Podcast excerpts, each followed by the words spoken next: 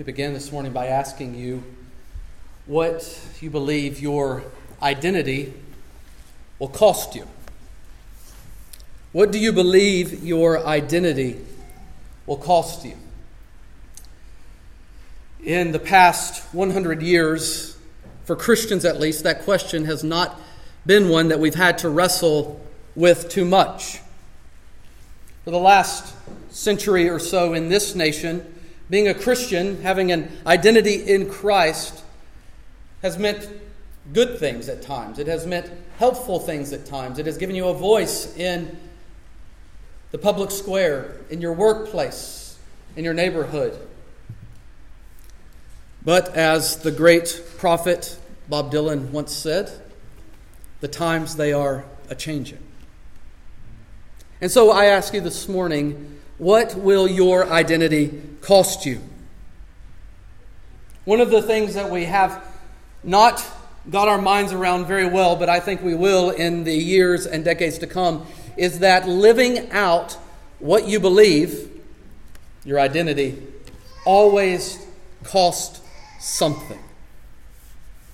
Yet, identity, who we are, what we believe to be true about ourselves, is where we find our very purpose.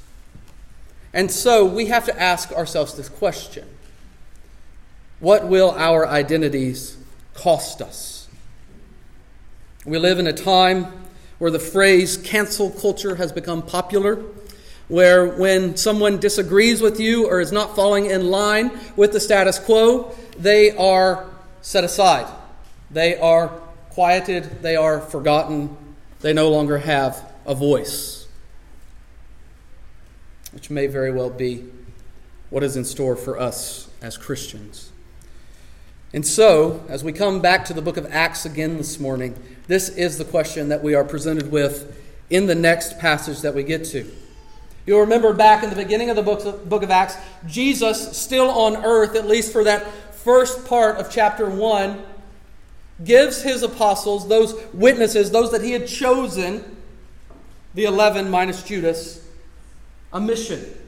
He tells them that they're going to receive power from on high through the Holy Spirit and that they are going to go first to the city of Jerusalem in which they were at, then to Judea and Samaria, and then to the very ends of the known world. And as we've made our way through the book of Acts, we've seen just this happen. Jesus is not just a good fortune teller, but he is the king of all history, and he knows what's going to happen. And so he tells them, and it comes to pass. We saw also that as this message began to go forth, it did not go forth like it was going down a water slide. No, it hit many bumps along the way. The biggest being hostility from the Jewish community and specifically from the Jewish leaders. They had already began to persecute the church to beat and flog the church, to imprison the church. And a few weeks ago, we saw this hit its climax as one, Stephen, who was full of faith and full of the Holy Spirit, was taken outside of the city, and giant stones were heaped upon him till he died. Today, as we continue to expand the circle out, as we saw last week, in the week before that the message would go to the Gentiles, to those who are not Jewish by birth or by faith. We see that things don't get much better. So if you have a Bible, go ahead and turn with me to Acts chapter 11, verse 19. Acts 11, 19. If you forgot your Bible at home or didn't bring your own Bible, that's fine. We have some there in the pews in front of you. And Acts 11, 19 is on page 865 if you want to get there real fast. If you're new to the Bible, we're really glad you're here. We love the Bible in this church, and so this is a great place to learn about it. If you're new to the Bible, though, when you get there, look for that big number 11, that's the chapter, and then look for that little number 19, and that's the verse, and that's where I'm going to begin reading in a minute. I say this as much as I remember to. If you don't have a Bible of your own, you've also come to the right place this morning because we have some Bibles we'd love to give you today. Or if you know a neighbor who needs a Bible, we have some free Bibles in the foyer. They're blue. Grab one on your way out. We'd love for you to have one. Well, friends, this morning I'm going to begin by reading the first section of our passage today, Acts 11, 19 through 30. Let me invite you to stand once more out of honor for the reading of God's holy word.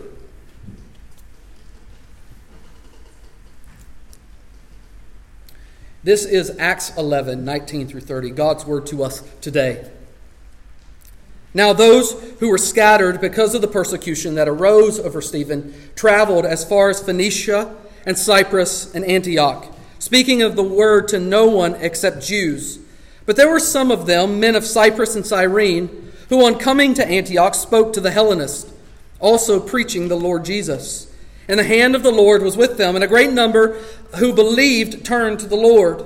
The report of this came to the ears of the church in Jerusalem, and they sent Barnabas to Antioch. When he came and saw the grace of God, he was glad, and he exhorted them all to remain faithful to the Lord with steadfast purpose. For he was a good man, full of the Holy Spirit and of faith. And a great many people were added to the Lord. So Barnabas went to Tarsus to look for Saul. And when he had found him, he brought him to Antioch. For a whole year they met with the church and taught a great many people. And in Antioch the disciples were first called Christians. Now in those these days prophets came down from Jerusalem to Antioch. And one of them, named Agabus, stood up and foretold by the Spirit that there would be a great famine over all the world. This took place in the days of Claudius. So the disciples determined, everyone according to his ability, to send relief to the brothers living in Judea. And they did so, sending it to the elders by the hand of Barnabas and Saul. This is the word of the Lord. Praise be to God. You may be seated. Friends, that is the first section of what we're going to be reading today. We're going to be going all the way through chapter 12, verse 25. And really, this section breaks up into three sections two big sections and then a small section at the end. And so, if you want to take notes and write down kind of the roadmap for where the sermon's going to be going, these are going to be my three points. I'll go ahead and give them to you now. The first one is the ordinary provision. The ordinary provision. I'll explain what that is as we work through it. Point number two is the extraordinary, the extraordinary provision. The extraordinary provision. And finally, the God of both. The God of both. And as we look at each of these, my prayer for us is that we would come to see this God who provides. This God who provides everything that we need, ordinarily and extraordinarily. And that as we see him, we would glorify him because he is deserving of all praise and honor and glory. All right, let's jump in then with point number one the ordinary provision. The ordinary provision. We see this there in verses 19 through 30 of chapter 11 If you look back there at verse 19, you see we're reminded what happened back in Acts chapter 8. We're going to read it here in just a little bit. But back in Acts chapter 8, we were told about, I mentioned a minute ago, that Stephen, who's this man who's full of faith in the Holy Spirit, that he's, he's killed after he preaches the gospel to the Jewish leaders. They drag him out of the town and they kill him. And it, it says there that after this, a great persecution arose against God's people. So much so that everybody except really the apostles were scattered. They left. They ran for the hills. They had to get away in the threat of persecution. The Jewish leaders were coming against them.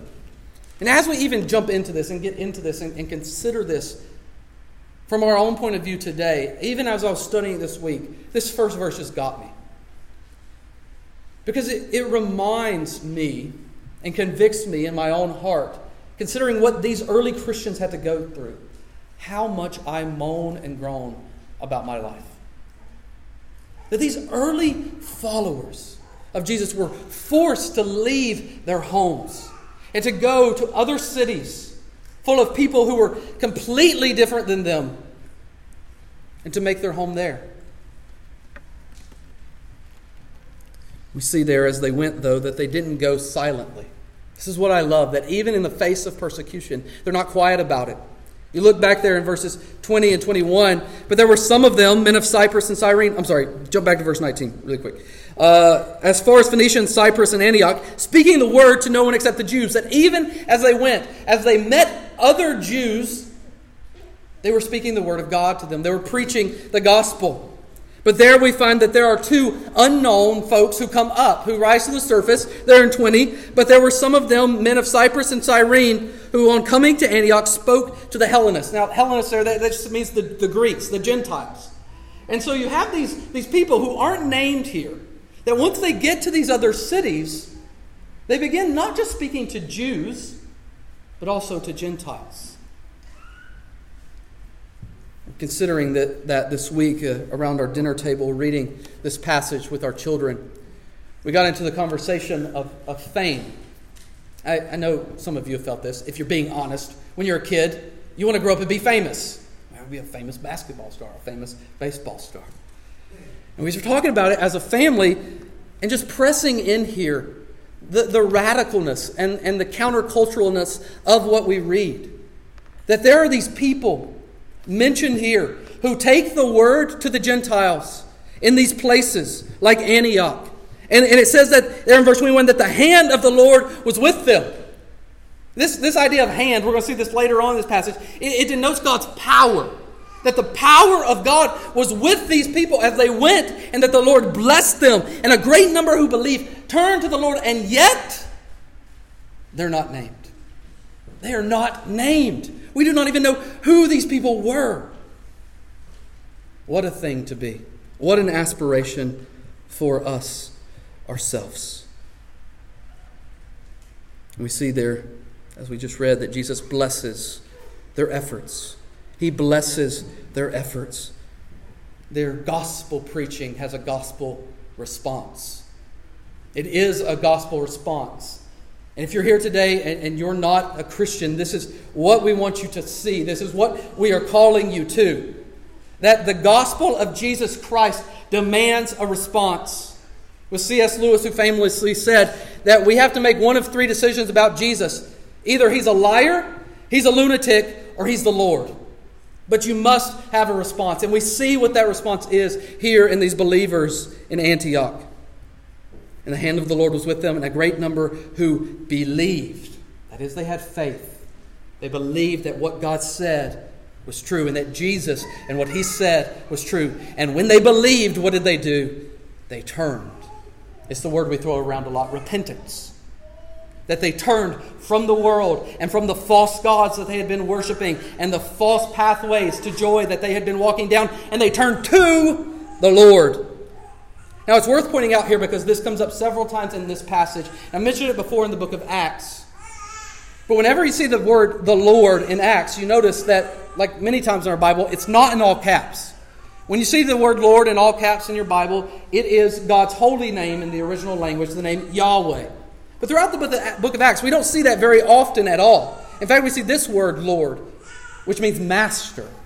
And specifically, when we see this word, use of the word Lord in the book of Acts, is pointing us to Jesus himself. And so they're not just turning to God generally, but they are turning to Jesus specifically. News of this comes up to those apostles who are still in Jerusalem. That Gentiles, not just Cornelius and his family, but Gentiles over in Antioch, have now believed.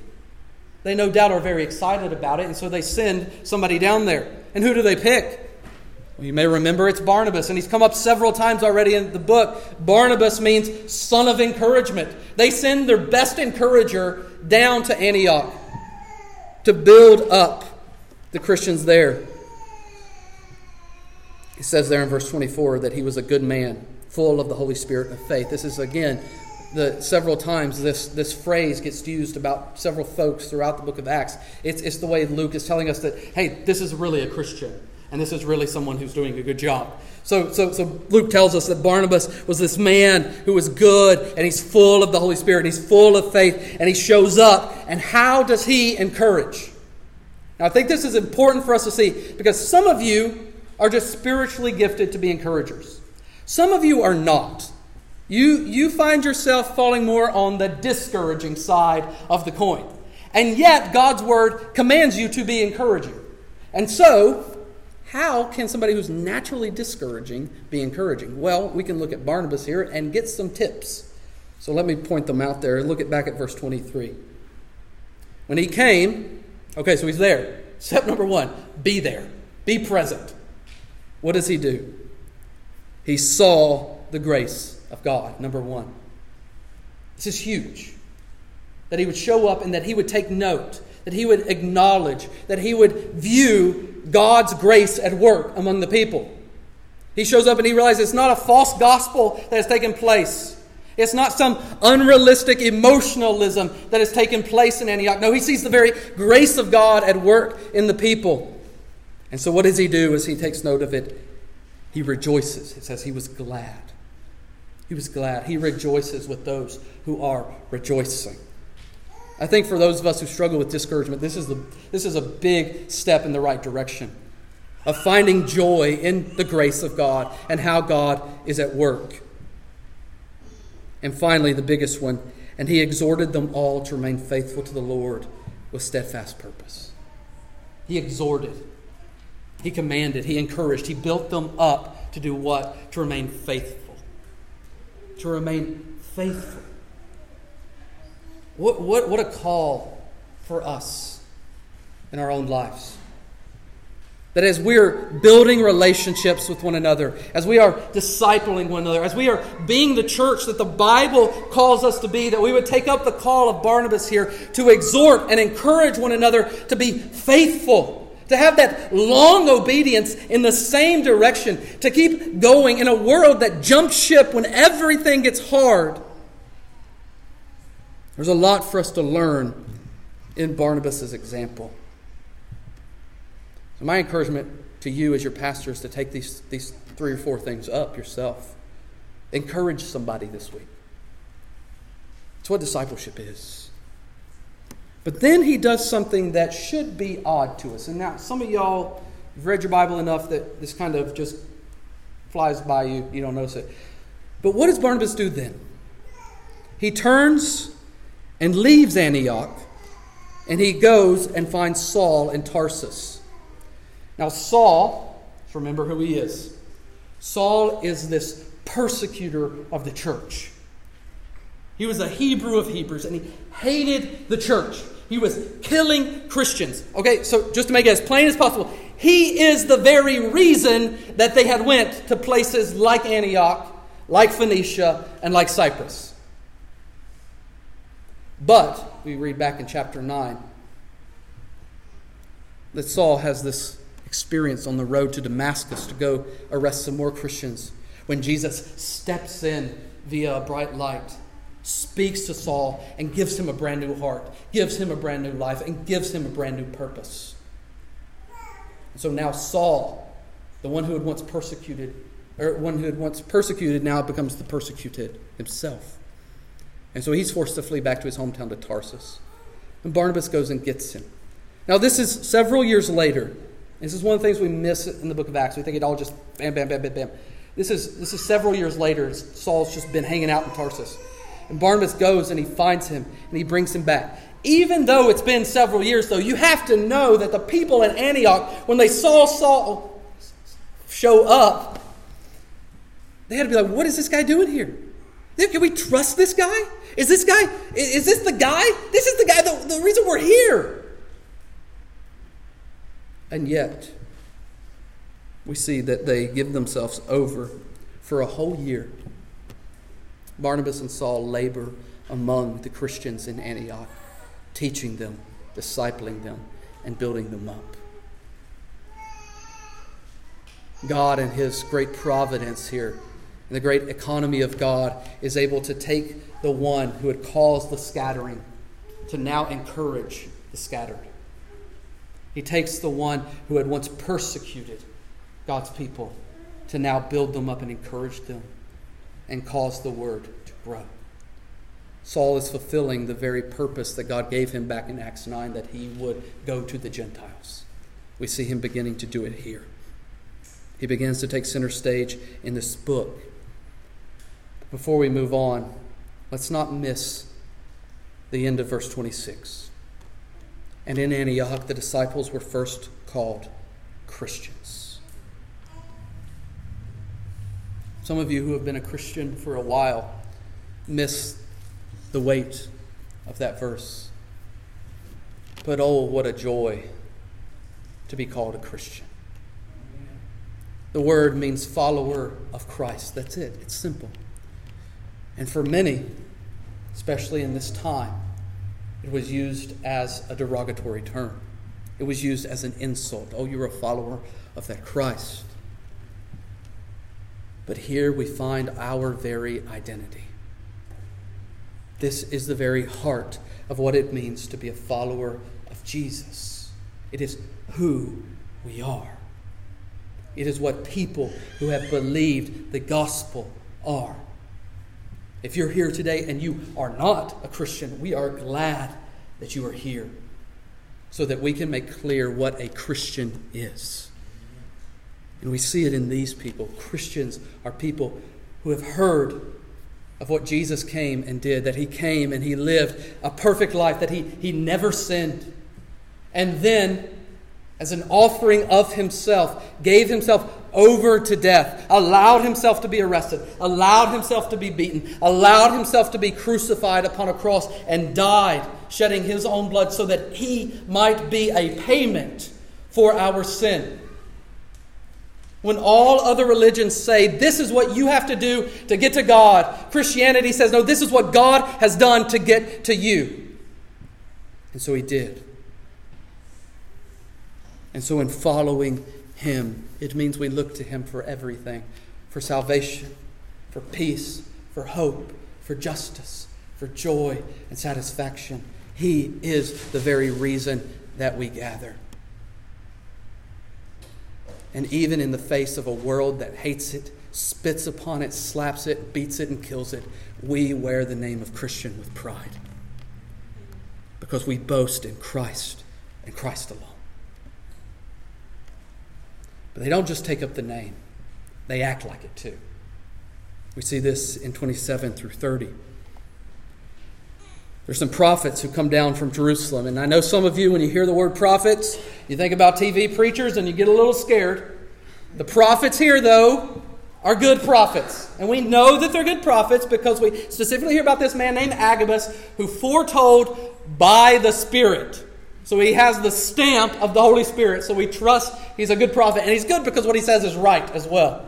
And so these prophets come down. This, this one, I, I don't know who's next to have a baby in here, but if you have a boy, Agabus is a great name. Named Agabus, he comes down and they say, hey, there's going to be a famine over all the world. Luke gives a stamp of verification on this. He says this happened in the days of Claudius. It's between 44 and 47 AD that this takes place under the reign of the Roman Emperor Claudius.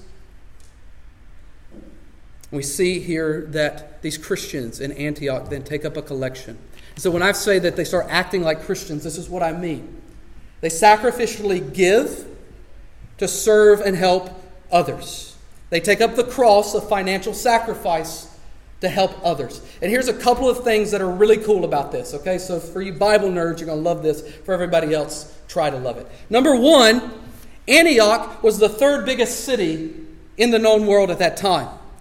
It was an economic hub. It was a metropolitan place. You had all kinds of people there, all, and, and it was economically it was booming.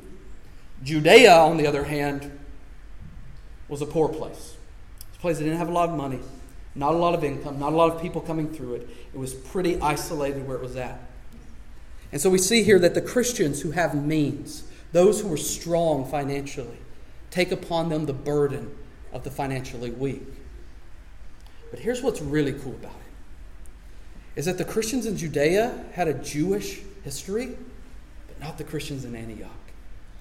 That we see that it is these Gentile Christians, those who would have been looked down upon because they were not enough in some Jewish Christians' eyes. It is those Christians who take it upon themselves to rise up and love their brothers and sisters in Judea. Friends, I think there are quite a few applications that we can take from this. First, you see there in verse 29 the personal willingness of it. I'm sorry, let me start here. The corporate determination of it. Verse 29. So the disciples determined. They determined as a church. Now, I don't know if they had a members' meeting and they all voted or not, but they all determined together as a church that they were going to do this. So there was a corporate responsibility, but it's followed then up and girded up by a personal willingness to do so everyone according to his own ability. What this means for us then, as, as we seek to live in this way, is that taking on risk and serving and caring will not look the same for everybody. and yet they do it together. But they do it with a specific goal. They do it with a specific goal, and this is really the, the job of the church leaders here in Barnabas and Saul. That they go then and take the money and give it to those elders who are in Judea. They give it to the elders and let the elders decide what they should do with it and what would be best. And so, finally, though, the thing I want to point out for us and for us to continue to carry out as a church ourselves is that these are not just individual Christians helping individual Christians, but these are churches helping churches. Friends, I believe in our own day, it is one of the big detriments to local churches is their unwillingness to serve and to love one another. Instead, you see churches that rise up and start playing turf wars and deciding, oh, we're not going to help that church because they may take people or they, they may do this or that. They're too close to us. Friends, we see nothing of that here. We see an example of what it looks like for a church to serve and help another church. This is something that we as the elders have been praying through ourselves. What does it look like for us as a local church to serve and to love other churches in this area? And by God's grace, He is already at work in that as we providentially are going to be welcoming three new members tonight that came from Open Bible Baptist Church. And they're going to be joining here. God is at work in this way. Don't discount it. Don't discount it. God provides, then, we see in ordinary ways, friends. There are ordinary ways that God has provided here. He provides through the preaching of the gospel, through the encouragement of Barnabas, and through the churches serving one another. But he doesn't stop there. He moves then in extraordinary ways. So, would you go with me then to Acts 12? 1 through 19. Let me read that entire section for us as we now see point two God move in extraordinary provision. About that time, Herod the king laid violent hands on some who belonged to the church. He killed James, the brother of John, with the sword. And when he saw that it pleased the Jews, he proceeded to arrest Peter also. This was during the days of unleavened bread. And when he had seized him, he put him in prison, delivering him over to four squads of soldiers to guard him intending after the Passover to bring him out to the people. So Peter was kept in prison, but earnest prayer for him was made to God by the church. Now, when Herod was about to bring him out on that very night, Peter was sleeping between two soldiers, bound with two chains, and sentries before the door were guarding the prison. And behold, an angel of the Lord stood next to him, and a light shone in the cell. He struck Peter on the side and woke him, saying, Get up quickly. And the chains fell off of his hands. The angel said to him, Dress yourself and put on your sandals. And he did so. And he said to him, Wrap your cloak around you and follow me. And he went out and followed him. He did not know that what was being done by the angel was real, but thought he was seeing a vision. When they had passed the first and the second guard, they came to the iron gate leading into the city. It opened for them of its own accord, and they went out and went along one street, and immediately the angel left him. When Peter came to himself, he said, Now I am sure that the Lord has sent his angel and rescued me from the hand of Herod and from all that the Jewish people were expecting. When he realized this, he went to the house of Mary, the mother of John, whose other name was Mark, where many were gathered together and were praying. And when he knocked at the door of the gateway, a servant girl named Rhoda came to answer. Recognizing Peter's voice, in her joy, she did not open the gate, but ran in and reported that Peter was standing at the gate. They said to her, You are out of your mind. But she kept insisting that it was, and they kept saying, It is his angel. But Peter continued knocking, and when they opened, they saw him and were amazed. But motioning to them with his hand to be silent, he described to them how the Lord had brought him out of the prison.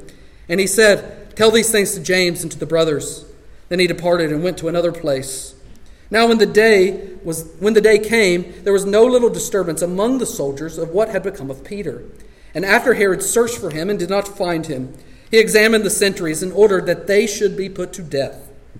Then he went down from Judea to Caesarea and spent some time there. I want to read that whole passage, that whole section, because it really gives us this crazy story And there are several different pieces of it that are just, just astounding and just so exciting to read. First, we find that things with the Gentile leaders are no better than they are with the Jewish leaders. If you thought that it was just the Jewishness that made the leaders of Judaism push back against the Christians, you're wrong. The Gentile leaders, Herod being the chief of them, the king who was put over Judea, hated them just as much and found a lot of joy in bringing them to trial and killing them. Friends, I bring this up because, in the same way, we should not be surprised when assault comes upon us as Christians from all sides. It should not be any surprise to us that there may be some who claim the title of Christianity or claim to be religious in their own way who do not like what we have to say about the gospel of Jesus Christ. And on the other side, we should not be surprised when the government or the powers that be do not like the message of Jesus. It has been this way from the beginning. And so we find here that James specifically is put to death. And I find it interesting in God's providence that He had us reading through the Gospel of John during this time, and specifically in our Bible studies this week. We looked at John 15 and 16. It's where John talks about the persecution that will come from the world and the hate that will come from the world because we are followers of Jesus specifically. John writes his gospel many years after this. He writes what Jesus told him, and you have to think, as he's writing about what Jesus had said so long ago, he has to remember that his own brother, his own business partner in fishing, was killed at the hand of Herod. That it all that Jesus said had came to pass.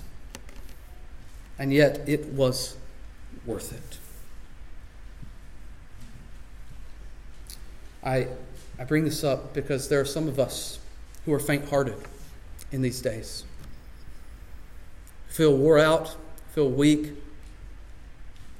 feel distressed and saddened by where you see our world, our culture, everything going. I bring it up because there is reason here to keep going.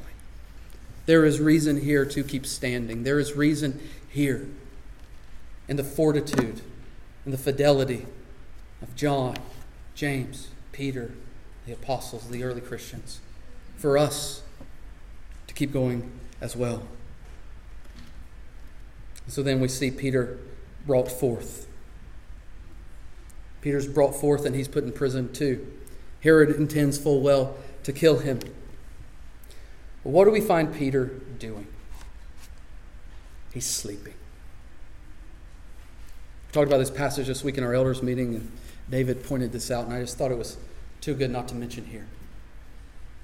Peter is sleeping in his cell. The brother has been chained. He has two soldiers on each side of him and two more in front of him outside the cell that's leading to the city. He's got to think it's over. He's got to think this is it. He's got to think, okay, I finally met my match. Herod is going to chop my head off. It's done. And yet the brother is asleep. David's question that I want to ask you guys is if you were in jail, would you be sleeping this soundly? And he is sleeping soundly in case you missed it. The angel shows up, light shows in the cell, and he still has to kick the guy in the side to get him to wake up. Experience I have every once in a while when I try to get Megan out of bed. But just kidding. But there's a sense here of the peace of Peter the willingness to keep going forward. And I bring all of this up because I, I want to specifically encourage here those who are fathers and those who are leading their families. Are you equipping your family with this kind of fortitude, with this kind of resilience, with this kind of peace when the world around us is in upheaval? How do we do it? We do it by steeping our families in the Word of God. We do it by steeping our families in prayer, not just praying with our family, but making it a priority to have our family praying with others. We esteem the local body of believers. We join in covenant together. And we help arm one another for battle. Some of you wives think, man, I wish my husband would do that. Let me tell you this it's not unsubmissive of you and overstepping your bounds to tell your husband, hey, I need you to read the Bible with me and my kids. Hey, I, I need you to, to get up off the couch so we can get to prayer service on Sunday nights. Are we arming ourselves to be as Peter here and the other Christians, preparing to go into a world that would want nothing to do with Jesus? So the angel shows up, and we see, begin to see God provide in extraordinary ways. You see there several things that happen. Light sweeps into the darkness. Peter's chains fall off.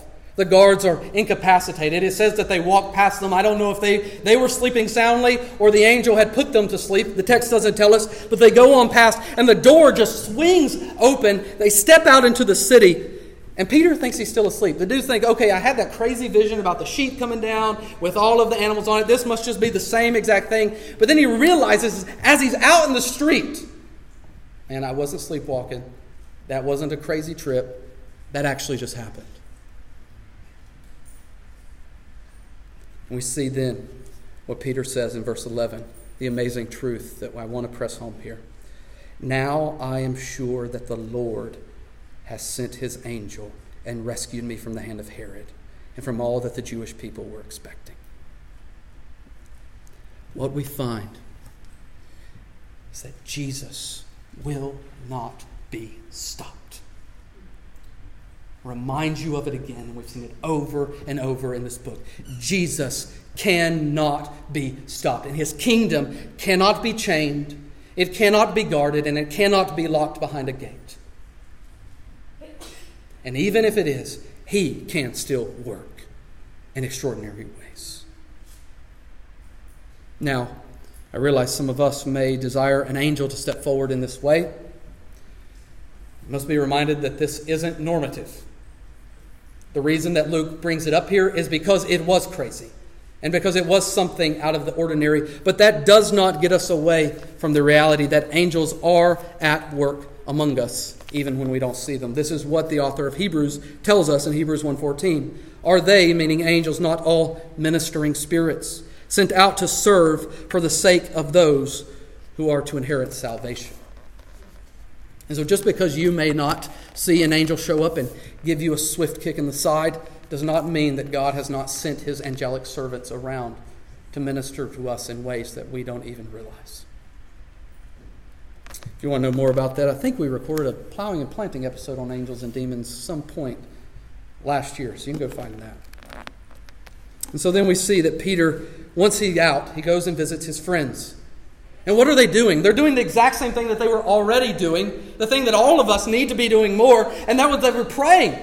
They were praying. They're still praying at this woman's house, Mary, the mother of John Mark. Now, Luke brings this up because John Mark's going to be important later on. So, so kind of tie him off to the side. He'll come back up. Peter comes up, he knocks on the door, and Rhoda, this little servant girl, comes to the door, realizes that it's Peter. In her excitement, she leaves him at the door, locked outside, and runs to tell everybody. Do not miss the humor of the Bible here. This is a funny thing that happens. That this little servant girl, Rhoda, another great name if you're having a daughter soon to take, Rhoda. It means rosebud. It's, it's just such a sweet little name. This little girl he realizes that it's Peter and gets so excited and runs to tell all of those there. Peter's still standing at the door, just tapping away.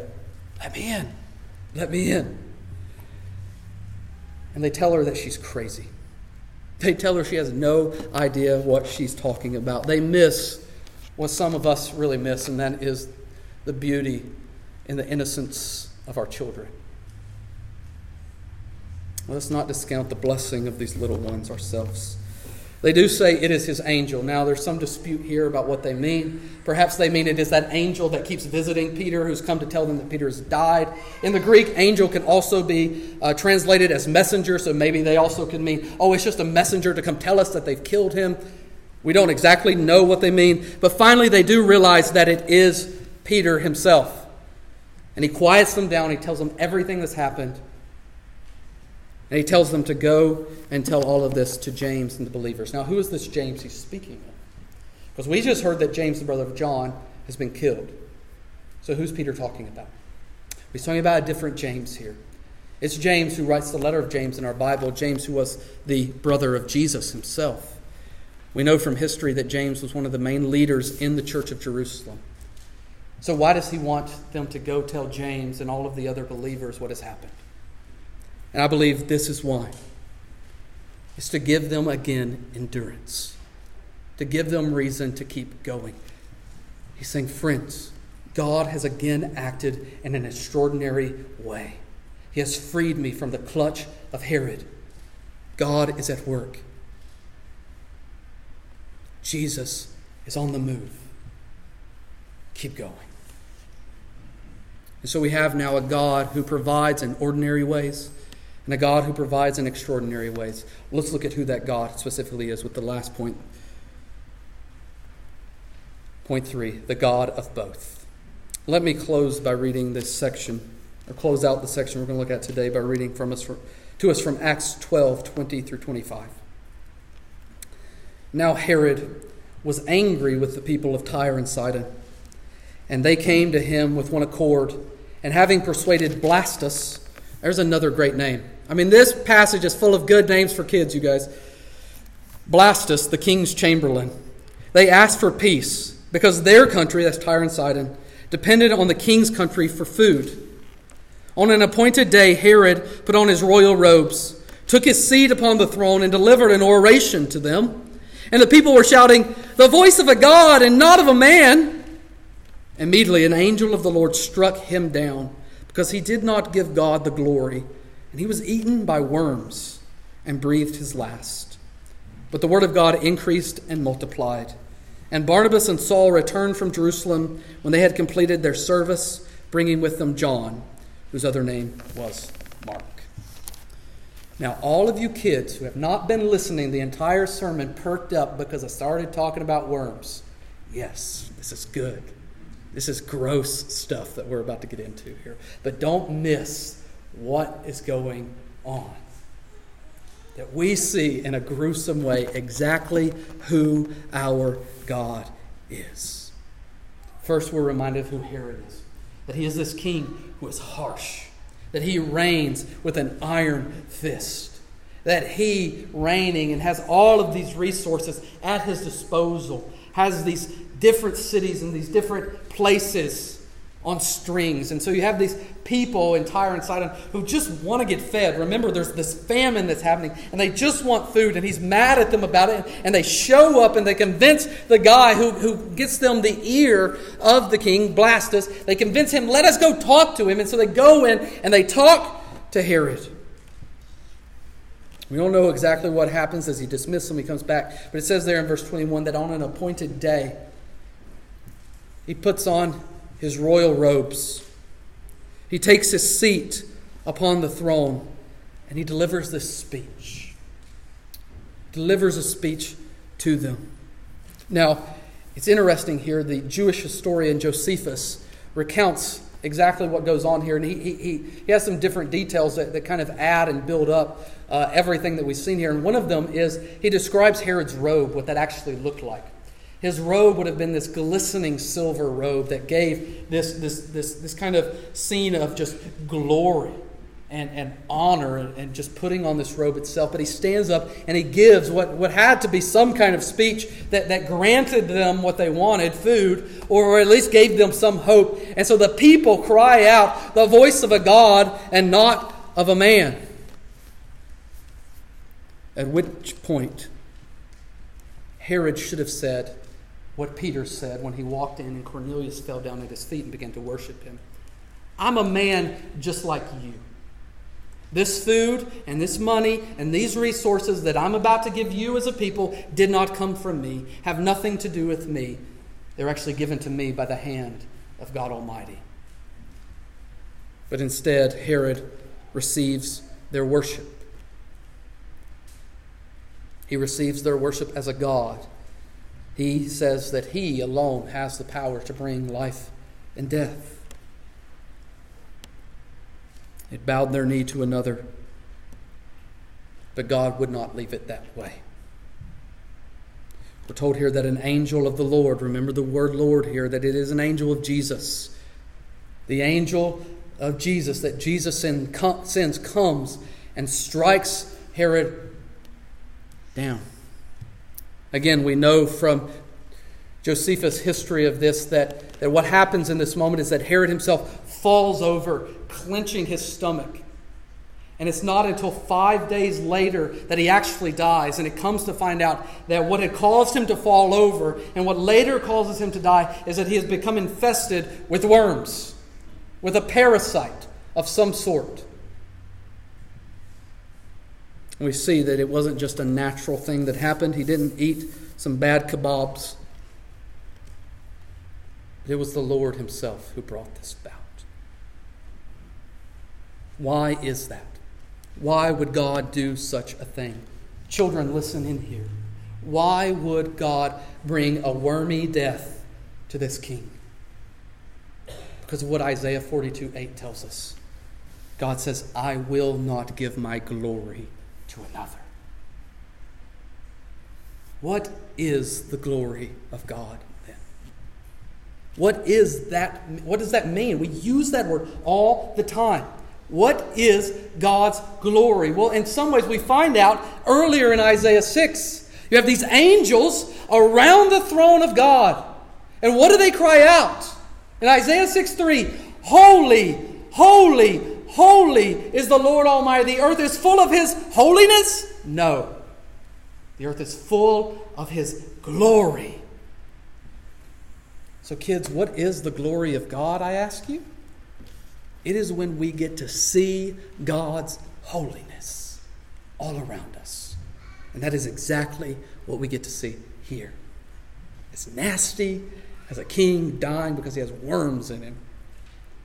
We see the beauty of God, that he will not give his glory to another. What humility this hands to those of us who are in leadership.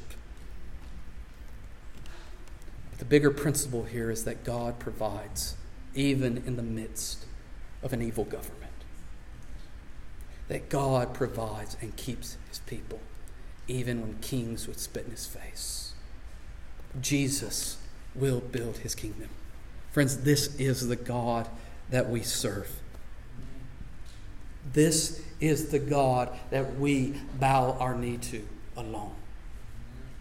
This is our King Jesus. That he will build his kingdom no matter what Satan and the world may throw at him. Do not miss it. And because of that, he deserves all glory and honor and power and majesty forever and ever. Amen. Friends, I would ask you then, where do you need to remember that in your own life? Where in your own life do you need to remember that God deserves all the glory?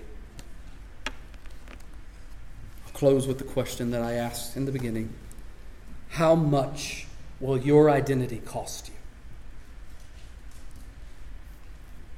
How much will your identity cost you?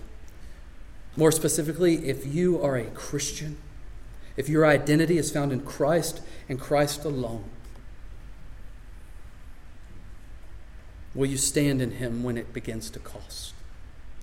Will you trust in Him when it's no longer easy?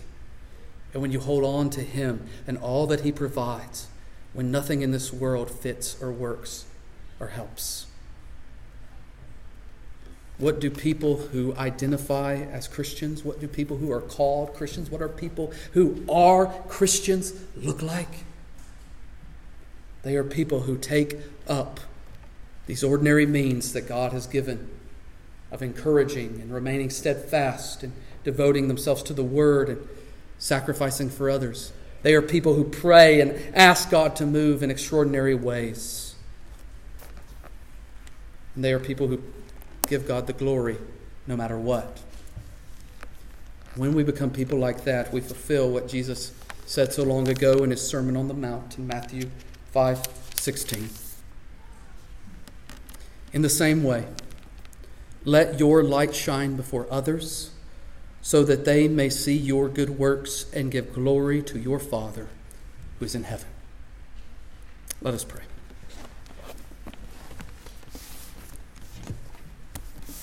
Father, you are due all of the glory and the honor and the power. Jesus, you are our King. And so we bow before you and worship. Spirit, we pray and we ask that you would come and work even now as we prepare to take this family meal. God, you are worth it. You deserve all the glory and honor. I pray if there's any here who do not and have not turned to you and believed in Christ and given you that glory, that they would even in this moment. Would you work in the hearts of men, women, and children? We ask this in Jesus' name and for his sake. Amen.